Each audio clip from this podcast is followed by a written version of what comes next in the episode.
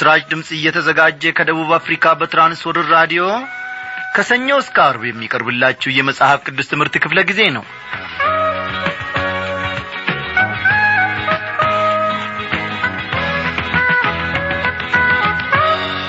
እንደምናመሻችሁ በጌታ የተወደዳችሁ ክብራን አድማጮቼ ዛሬም ደግሞ የእግዚአብሔር ፈቃዱ ሆነና እነሆ ከቃሉ ማዳብረን እንድንካፈል ጌታ ቸርነቱን አብዝቶልናል። ስሙን እጅግ አድርገን እናመሰግናለን። በዛሬው ምሽት ክፍለ ጊዜ ጥናታችን ባለፈው ክፍለ ጊዜ ቃል እንደ ገባንላችሁ የምዕራፍ አራት ትንቢተ ዳንኤል ማለቴ ነው። ከፊሉን አብረን እንመለከታለን። በዚህች ምሽት ከናቡከደነጾር ሕይወት እግዚአብሔር የሚያስተምረንን ነገር እስቲ ለሕይወታችን ምስክርነትን እግዚአብሔር ምን እንደሚያስቀርልን እንመለከታለን። እግዚአብሔር በእውነት ለእኔና ለእናንተ በየዕለቱና በየምሽቱ ሳይናገረን ያለፈበት ጊዜ የለም። ለመስማት መቅረብ ከሰነፎች መሥዋዕት ይበልጣል ይላል ቃሉ። በእውነት እግዚአብሔርን እንድንሰማ እግዚአብሔር ልባችንን ይክፈትልን። እንግዲህ የዛሬውን ዝግጅታችንን በዚህ ዝማሬ አብረን እንጀምራለን አይደለም እኛ የሰማነው ሕይወታችን አልፎ የታደረገው ልዩ አፍቃሪ ወዳጅ አባት አግኝተናል ልናመልክ ልንሰጥ በፊቱ ወጥተናል በወሬ አይደለም እኛ የሰማነው በሕይወታችን አልፎ የታደረገው ልዩ አፍቃሪ ወዳጅ አባት አግኝተናል ልናመልክ ልንሰጥ በፊቱ ወጥተናል አምልኮዬ ይገባዋል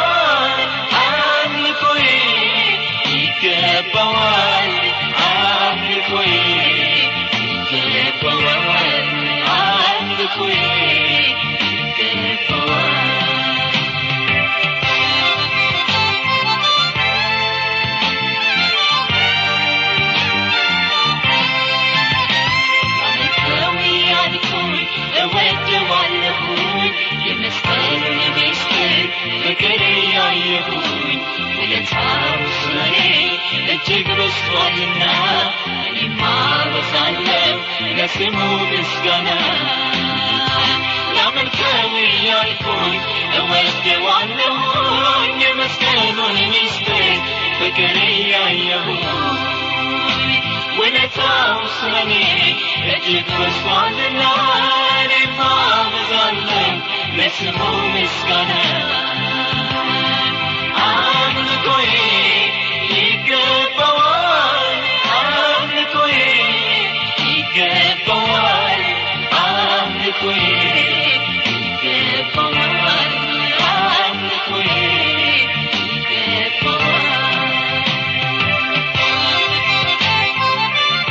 ስለዚህ ዝማሬ እግዚአብሔር አምላካችን ለዘላለም ይክበር ይመስገን። ጌታ እግዚአብሔር አምላካችን በቃሉም ውስጥ በዝማሬም ይናገረናል። እስቲ አሁን ወደ ጸጋ ዙፋኑ ቀርበን አንድ ላይ በመሆን እግዚአብሔርን እናመስግን። አቤቱ በሰማይና በምድር ላይ የምትገዛ እግዚአብሔር አባታችን እግዚአብሔር ፈጣሪያችን የአብርሃም የይስሐቅ የያዕቆብ አምላክ እናመሰግንሃለን በእውነት ስለ ዛሬው ቀን ስላደረክልን መልካም ነገር ሁሉ ስላለፍንበት ነገር ሁሉ። አቤቱ ጌታችን ሆይ ከቁጥር ሳታጐለን በፊትህ ደግሞ እግዚአብሔር አምላካችን የተመለከትከን ከዐይን እይታ ሳታርቀን በቤት ተጠብቀን እንድንኖር እግሮቻችንን እግዚአብሔር አምላኬ ሆይ በቅዱሳን ጉባኤ መካከል ያደረግ አንተ እጅግ አድርገን እናመሰግንሃለን። ጌታ ሆይ እነሆ ለመስማት መቅረብ ከሰነፎች መሥዋዕት ይበልጣል የሚለውን ቃልህን ተመርኩዘን ከአንተ ለመማር ከአንተ ለመስማት ጌታ ሆይ ቀርበናል እባክህ በዚህች ምሽት ደግሞ ተናገረን። ከዚህ ከቃልህ ደግሞ ድንቅን ነገር ማየት እንድንችል ታምራትህን ማየት እንድንችል የልቦናችንን ዐይኖች አብራ። እግዚአብሔር አምላካችን ሆይ በቀሪው የሕይወታችን ዘመን ደግሞ አንተን እያስከበርን ሕይወታችንን በመንፈስ ቅዱስ አማካኝነት እያነጽንና እያሳደግን እግዚአብሔር አምላካችን ሆይ በየምሽቱ በየቀኑ ከምትመግበን ከመንፈሳዊ ማድ እየበላን የእምነት ቁርጭምጭሚቶቻችን ጸንተው ቆመው ለሌሎች የምንተርፍበትን ሕይወት እንድትሰጠን እንለምንሃለን። ሁሌም ወደ አንተ እንጸልያለን። ሰላሳና ስልሳ መቶ ፍሬዎች እንድናፈራልህ እግዚአብሔር አምላካችን ሆይ በየዕለቱ ወደ አንተ እንጸልያለን። እግዚአብሔር ሆይ ምናልባት በፊት አንካሳ ሆነን ተገኝተን ሊሆን ይችላል ምናልባትም ደግሞ የማንበቃ እንደ ፈቃድ የማንኖር ሰዎች ሆነን ተገኝተን ሊሆን ይችላል።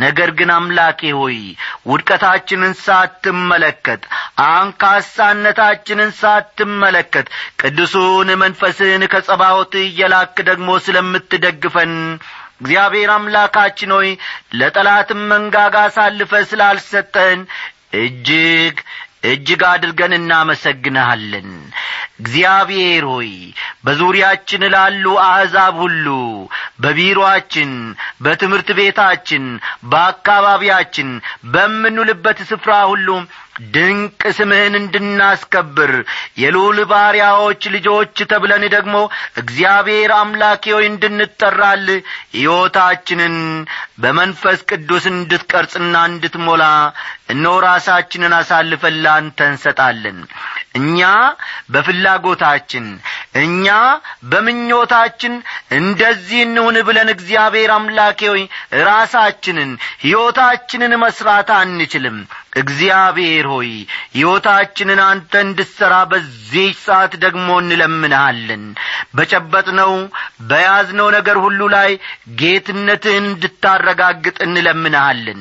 በዚህ ባለንበት ዓለም ውስጥ እግዚአብሔር ሆይ ወላፈኑ የመከራ እሳቱ እየገረፈን ብዙ ጣውረዶችን እግዚአብሔር ሆይ እያሳለፍን ብዙ ጣውረዶችን እግዚአብሔር ሆይ እየተለማመድን ባለንበት በዚህ ክፉ ዓለም ውስጥ አንተ እግዚአብሔር ሆይ ቅዱሱን መንፈስህን ልከ ደግሞ ሲድራቅ ሚሳቅና አብድናጎምን እግዚአብሔር ሆይ ከቶኑ እሳት ውስጥ እንዳወጣቸው እኛንም እንድታወጣን።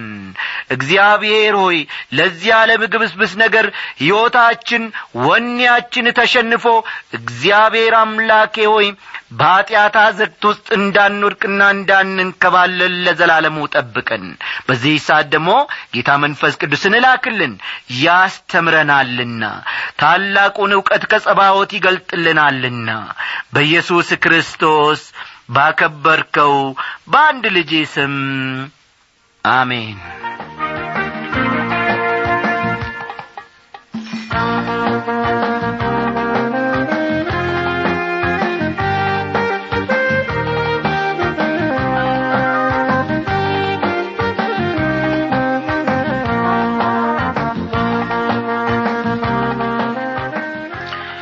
አድማጮቼ ባለፉት ክፍለ ጊዜያት በተከታታይ ከትንቢተ ዳንኤል ምዕራፍ ሦስት ሕዝቡ ሁሉ የእርሱን ጣዖት እንዲያመልክ ናቡከደነጾር ያደረገውን ጫና ለወርቁ ምስል አንሰግድም በማለታቸው ሦስቱ ዕብራውያን ወጣቶች እሳት ውስጥ መጣላቸውን አንድ በአንድ ተመልክተናል እግዚአብሔር ከዚህ ደግሞ ድንቅን ነገር አስተምሮናል።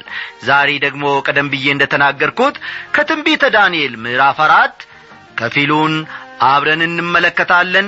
መንፈስ ቅዱስም ያስተምረናልና መጽሐፍ ቅዱሶቻችሁን ገለጥ ገለጥ አድርጋችሁ ትንቢተ ዳንኤል ምዕራፍ አራት ከቁጥር አንድ እስከ ሦስት ያለውን አስቀድማችሁ አውጡ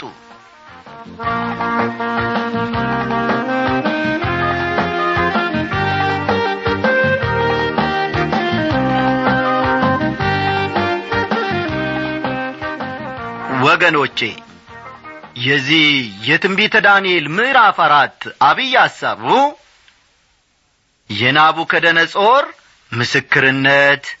ፈጠን ፈጠን በሉ። የናቡከደነጾር ምስክርነት። ናቡከደነጾር ስለ ግዙፍ ዛፍ ያየው ሕልም። ናቡከደነጾር ስለ ግዙፉ ዛፍ ያየው ሕልም ግዙፍ የሚለውን ታላቅ ልትሉት ትችላላችሁ። ናቡከደነጾር ስለ ታላቁ ዛፍ ያየው ሕልም ለሕልሙ ዳንኤል የሰጠው ፍቺ ለሕልሙ ዳንኤል የሰጠው ፍቺ ወይም ትርጉም ዳንኤል የሰጠው ፍቺ ወይንም ደግሞ ትርጉም። ናቡከደነጾር የደረሰበት የአእምሮ ችግር። ፈጠን ፈጠን በሉ። ናቡከደነጾር የደረሰበት የአእምሮ ችግር። ሕልሙ መፈጸሙና ሕልሙ መፈጸሙና ለናቡከደነጾር ማስተዋሉ ስለ መመለሱ ሕልሙ መፈጸሙና ለናቡከደነጾር ማስተዋሉ ለናቡከደነጾር ማስተዋሉ ስለ መመለሱ የሚሉት ናቸው። እስካሁን ካየናቸው ምዕራፎች ይልቅ ይህ ምዕራፍ ስለ ናቡከደነጾር ብዙ እንድናውቅ ያስችለናል ናቡከደነጾር አንድ ዐይነት የአእምሮ ሕመም ነበረበት። በዘመናችን ስለዚህ ዐይነት የአእምሮ ሕመም ብዙ ይታወቃል። በዚያ ዘመን ግን ስለዚህ ሕመም ምንም አይታወቅም ነበር። በዚህ በምንኖርበት ዘመን ለአእምሮ ሕመምና ለአንዳንድ እንግዳ ባሕርያት የተለየ ትኩረት እየተሰጠ ነው። አንዳንድ ጊዜ በዚህ በተቃወሰ ወይም እብድ ዓለም ማን ጤነኛ ማን በሽተኛ መሆኑ ራሱ ያጠራጥራል። ለመሆኑ ብዙዎች የሚኖሩበትን ልቅነት ስናይ እንዲሁም ደግሞ ስነ ምግባር ወይም ግብረ ገብነት በጐደለው ዓለም ውስጥ ስንኖርና በዚህም ሕይወት የሚመላለሱትን ብዙዎችን ሰዎች ስናይ እነዚህ ሰዎች ጤነኞች ናቸው ማለት እንዴት ይቻለናል? ከልቅነት የተቈጠበ ኑሮ የሚመሩትን ደግሞ እንግዳና ጤናማ ሕይወት እንዲመሩ እናስባለን። እስቲ ስለ ናቡከደነጾር ምስክርነት ከቁጥር አንድ እስከ ሦስት ባለው ክፍል አብረን እንመልከት። ከንጉሡ ከናቡከደነጾር በምድር ሁሉ ወደ ተቀመጡ ወገኖችና አሕዛብ በልዩ ልዩ ቋንቋም ወደሚናገሩ ሁሉ ሰላም ይብዛላችሁ። ልዑል አምላክ በፊቴ ያደረገውን ታምራቱንና ድንቁን አሳያችሁ ዘንድ ወድጃለሁ።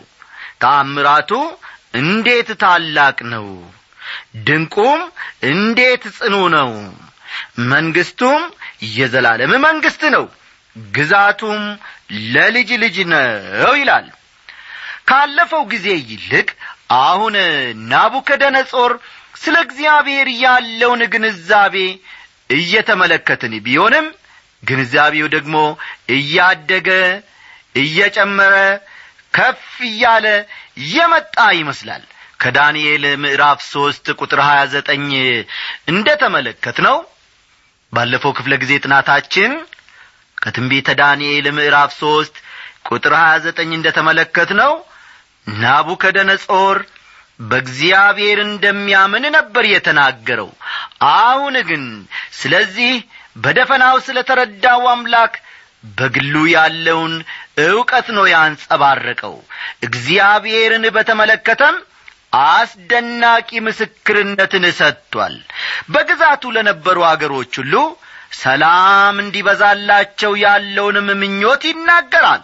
እንደ እውነቱ ከሆነ ወገኖቼ ናቡከደነጾር ባለው ወታደራዊ ኀይል ሰላምና መረጋጋትን ማስፈኑ እውነት ነው።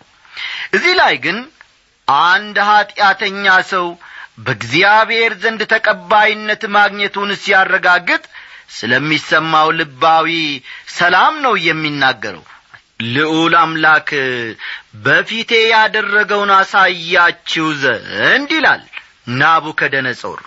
ከእንግዲህ ወዲህ እግዚአብሔር የእነዚያ ሦስት እስራኤላዊ ወጣቶች አምላክ ብቻ ሳይሆን የእርሱም አምላክ ጭምር መሆኑን ነው የሚያመለክተው። እግዚአብሔር ከሁሉ በላይ በሁሉም ላይ ባለሥልጣን መሆኑን ንጉሡ መስክሯል የናቡከደነጾር ልብ በሰላም ተሞልቷል። እንዲህ ያለው ሰላም የሚገኘው ደግሞ እግዚአብሔርን በማወቅ ነው። እንግዲህ በእምነት ከጸደቅን በእግዚአብሔር ዘንድ በጌታችን በኢየሱስ ክርስቶስ ሰላምን እንያዝ ይላል ሐዋርያው። ሮሜ ምዕራፍ አምስት ቁጥር አንድን ተመልከቱ። ይህ ሰላም መስቀሉ ላይ በፈሰሰ ደም የተገኘ ነው። በኀጢአት ምክንያት ግን የሰው ልጅ ሰላሙን አጥቷል። ልብ በሉ። ከኀጢአት የተነሣ የሰው ልጅ ሰላሙን አጥቷል። ይህን እውነት አንድ ወጣት በሚከተለው ሁኔታ በሚገባ አስቀምጦታል። እንዲህ አለ። ከራሴ ጋር እኔ ሰላም የለኝም ከወላጆቼ ጋር ጋሻ አበበ እኔ ሰላም የለኝም ከማንም ጋር ሰላም የለኝም በማለት ያለበትን ሁኔታ ገለጸልኝ። በመሠረቱ ወዳጆቼ ሰው ከእግዚአብሔር ጋር ሰላም ማድረግ አለበት። አስተዋላችሁ? ሰው መጀመሪያ ከእግዚአብሔር ጋር ሰላም ማድረግ አለበት።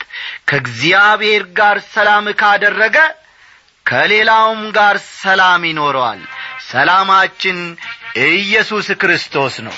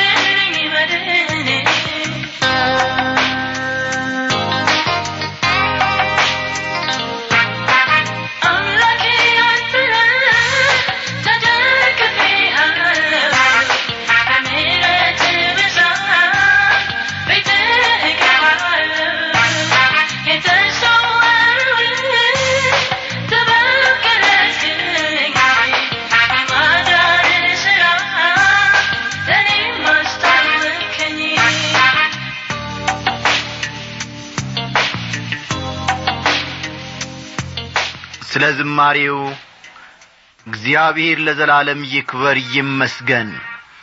ወዳጆቼ የክርስቶስ ወንጌል እንደሚገባ ቢሰበክና ሰዎች የእግዚአብሔርን ማንነት ቢያውቁ ኖሮ የብዙዎች የአእምሮ ችግር ይቃለል እንደ ነበር አስባለሁ አምናለሁም ዛሬ ከእግዚአብሔር ቃል በስተቀር በየትምህርት ቤቱ ብዙ ትምህርት እንደሚሰጥ አውቃለሁ።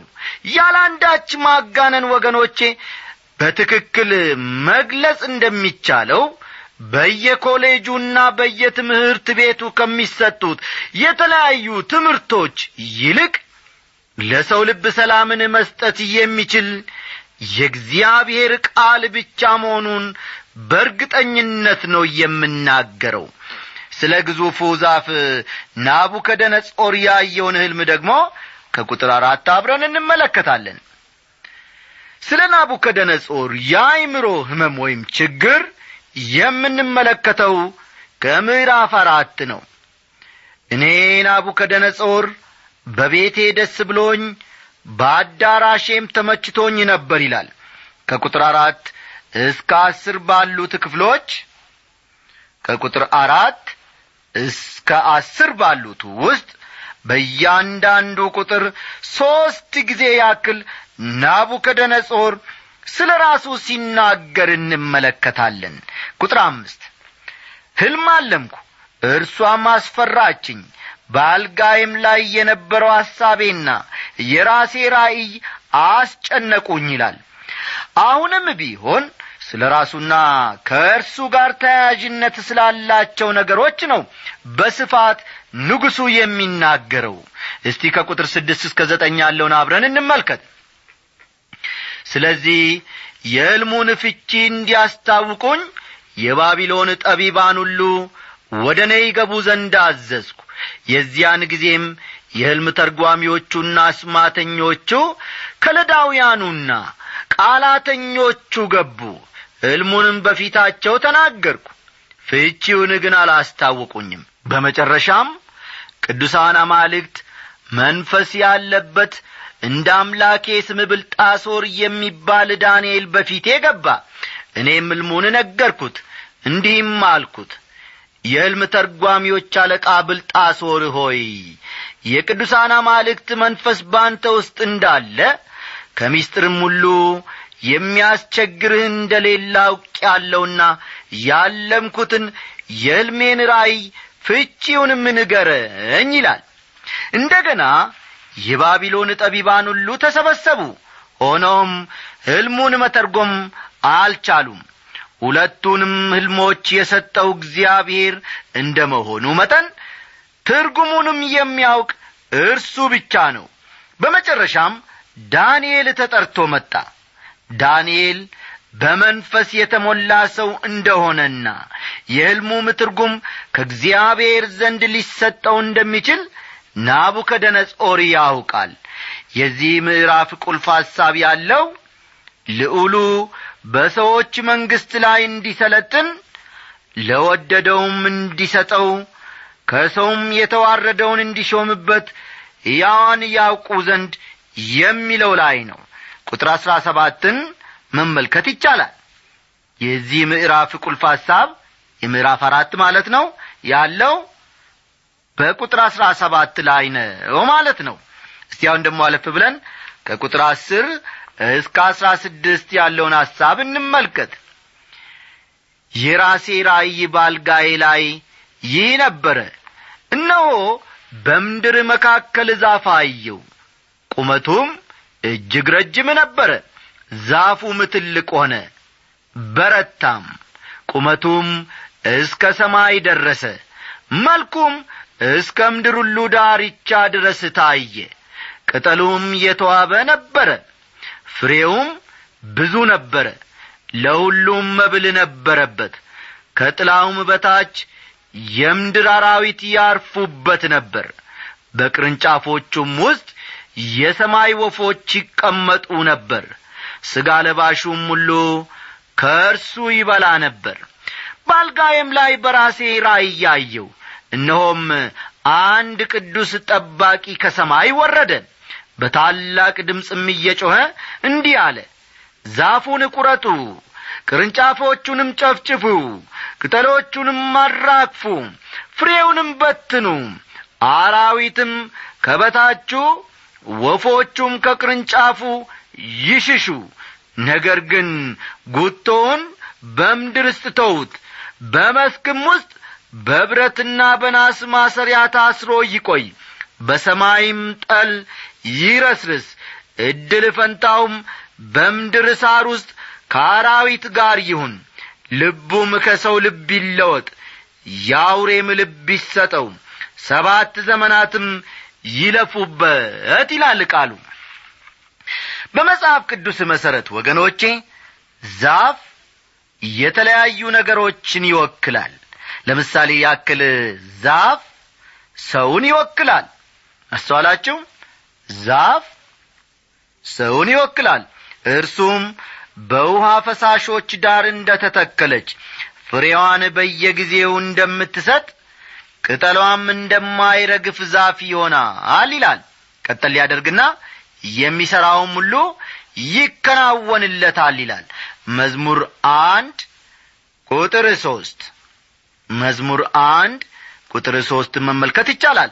በተጨማሪም ኤርምያስ ምዕራፍ አሥራ ሰባት ቁጥር ስምንት ኤርምያስ ምዕራፍ አሥራ ሰባት ቁጥር ስምንት ኢሳይያስ ምዕራፍ አምሳ ስድስት ቁጥር ሦስትን ይመለከቷል።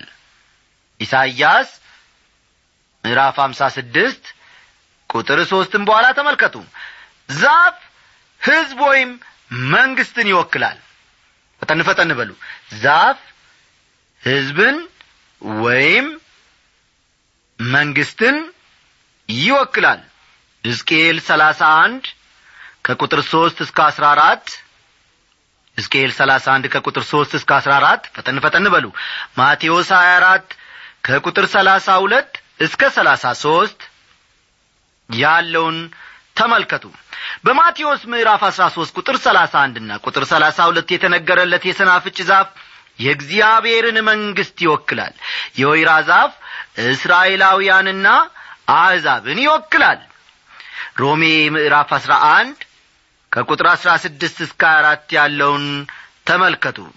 እዚህ ላይም ዛፉ ናቡከደነጾርን ነው የሚወክለው። አስተዋላችሁ? እዚህም ላይ ቢሆን ዛፉ የሚወክለው ናቡከደነጾርን ነው። ምክንያቱም እርሱና መንግስቱ የማይነጣጠሉ በመሆናቸው ነው።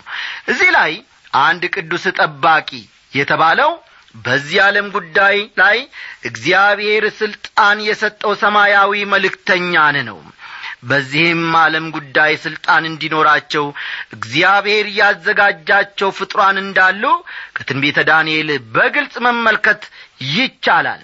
በአንዳንድ ክልሎች ባሉ አገሮች ወይም መንግስታት ላይ ደግሞ ሰይጣንና መላእክቱ ይገዛሉ። ጠባቂ ሁሉንም ነገር ያያል።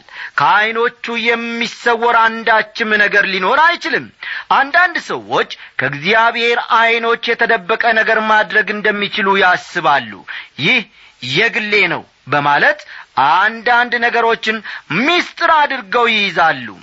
መዝሙር አንድ መቶ ሰላሳ ዘጠኝ ከቁጥር ሰባት እስከ አስራ ሁለት ያለው መዝሙር አንድ መቶ ሰላሳ ዘጠኝ ከቁጥር ሰባት እስከ አስራ ሁለት ያለው የትም ብንሄድ ከእግዚአብሔር ዐይኖች መሰወር እንደማይቻለን ያመለክታል። ብዙ ጊዜ ሚስጥር አድርገን በግላችን የያዝነው ኀጢአት ከእግዚአብሔር ፊት ፈጽሞ ሊደበቅ አይችልም። እግዚአብሔር ስለዚህ ድንቅ ቃሉ ለዘላለም ይክበር ይመስገን። የዛሬው ጥናታችን እንግዲህ ወዳጆቼ እዚህ ላይ ያበቃል። እግዚአብሔር ለእኔ ተናግሮኛል እግዚአብሔር ድንቅ ምክርን ደግሞ መክሮኛል። ለእናንተም እንዲሁ እንዳደረገ አምናለሁ። በዚህ ቃልና በዚህ ዕውቀት ደግሞ እንድንኖር እግዚአብሔር በየዕለቱ ይርዳል ሰማያዊ ጥበቡንም ያብዛልን።